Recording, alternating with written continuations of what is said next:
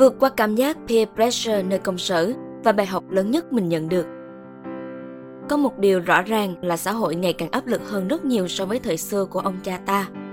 Uhm, vì sao vậy ta? Có bao giờ các bạn đặt ra câu hỏi như vậy cho mình? Ngẫm lại mình thấy đúng nha, áp dụng của ngày xưa sẽ khác. Nó thuộc về làm sao để hướng đến cuộc sống tốt hơn. Còn trong thời cuộc bây giờ thì áp lực lại nằm trong chính sự so sánh của mỗi chủ thể. Thế giới đang ngày một phẳng hơn, sự kết nối diễn ra không giới hạn. Chúng ta thấy nhiều hơn về nhau và vì thế mà sự so đo, suy xét bắt đầu nảy nở. Từ đó một khái niệm không mấy xa lạ với các bạn trẻ ngày nay, peer pressure. Sắp tới đây mình sẽ chia sẻ về chủ đề thú vị này nhé. Vì mình đoán đâu đó các bạn đều đã từng rơi vào trạng thái này. Cũng đừng quá lo lắng nhé, luôn có cách để hiểu và vượt qua nó các bạn ơi. Xin chào mừng các bạn đến với series podcast chuyên mục dễ thử nơi công sở. Chuỗi podcast được thực hiện bởi Việt Nam Quốc, website tuyển dụng số 1 Việt Nam. Mới nhắc tên chủ đề là mình đã thấy rân rân trong người rồi. Hẳn các bạn sẽ tò mò xem mình sẽ cùng trò chuyện những gì về chủ đề quốc dân này ha. Vậy cùng chào đón khách mời của chúng ta, chị Xuân Uyên và lắng nghe những câu chuyện thăng trầm và nhiều bài học thú vị cho mình nhé. Khái niệm này thì không quá mới lạ với các bạn trẻ, nhưng mình vẫn mô tả chung chung về peer pressure nha, để mọi người đều có cái nhìn tổng thể về nó. Các bạn hiểu đơn giản, đó là những cảm xúc so sánh bản thân với những người đồng trang lứa với mình. Khi họ có cùng vạch xuất phát, cùng hoàn cảnh và tuổi tác, nhưng họ lại có những thành tựu và kết quả thế này thế kia, mà mình lại không có được những kết quả giống họ. Mà đâu nói chi xa, ngay từ khi còn ngồi trên ghế nhà trường, bản thân chúng ta đã phải đối mặt với những lời so sánh này rồi. Nào là những câu nói Ôi con nhà người ta, sao con người ta thế này, con người ấy thế kia. Lớp này học giỏi thật, nhưng lớp kia thì... Những lời so sánh tưởng chừng là bông đùa, nhưng lại tiêm vào đầu chúng ta sự so sánh ngầm, để rồi dần dần nó ảnh hưởng đến tâm lý của chúng ta khi đi làm. Các sếp luôn dùng các tiêu chí và các nhân viên để làm đối tượng cạnh tranh phát triển. Nhưng đôi khi vô tình, điều đó khiến cho bạn dần kém tự tin và khép mình hơn khi bị đặt vào khuôn khổ định sẵn để đánh giá năng lực. Những nỗi ám ảnh không của riêng ai này, hẳn ít nhiều gì các bạn cũng đã từng trải qua.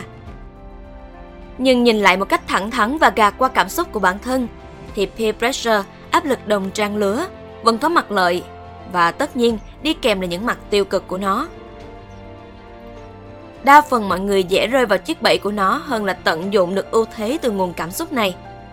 Dễ thấy nhất là bản thân sẽ dần kém tự tin vào chính mình bởi lúc nào mình cũng dường như không đạt được kết quả gì so với người khác.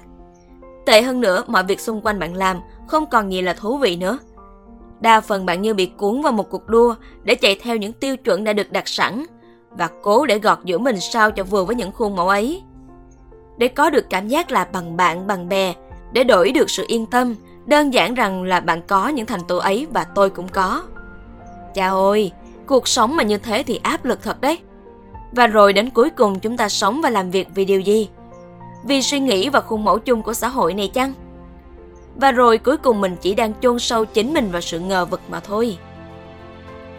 Bản thân mình cũng từng đắm chìm trong những suy nghĩ ngổn ngang như thế, cho tới khi mình tìm được lối thoát khỏi vòng tròn lẫn quẩn ấy. Luôn có cách để giải quyết mọi vấn đề. Quan trọng là lúc ấy mình có đang thật sự nhìn vào gốc rễ của vấn đề để tìm giải pháp hay không thôi.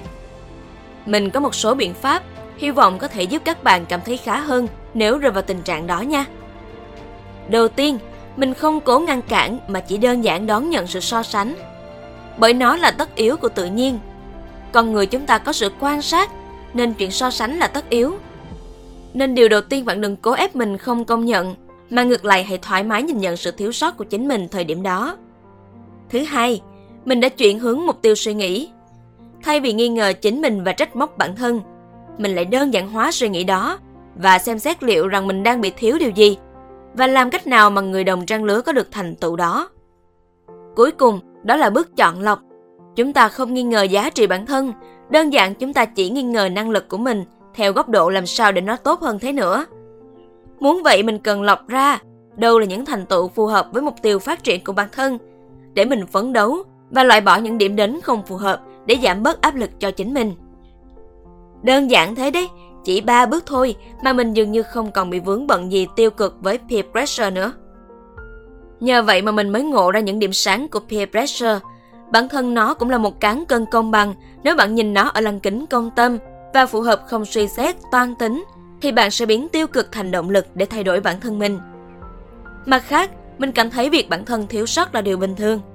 Quan trọng là bạn chấp nhận để rồi thay đổi thì mới có phiên bản tốt hơn cho chính mình.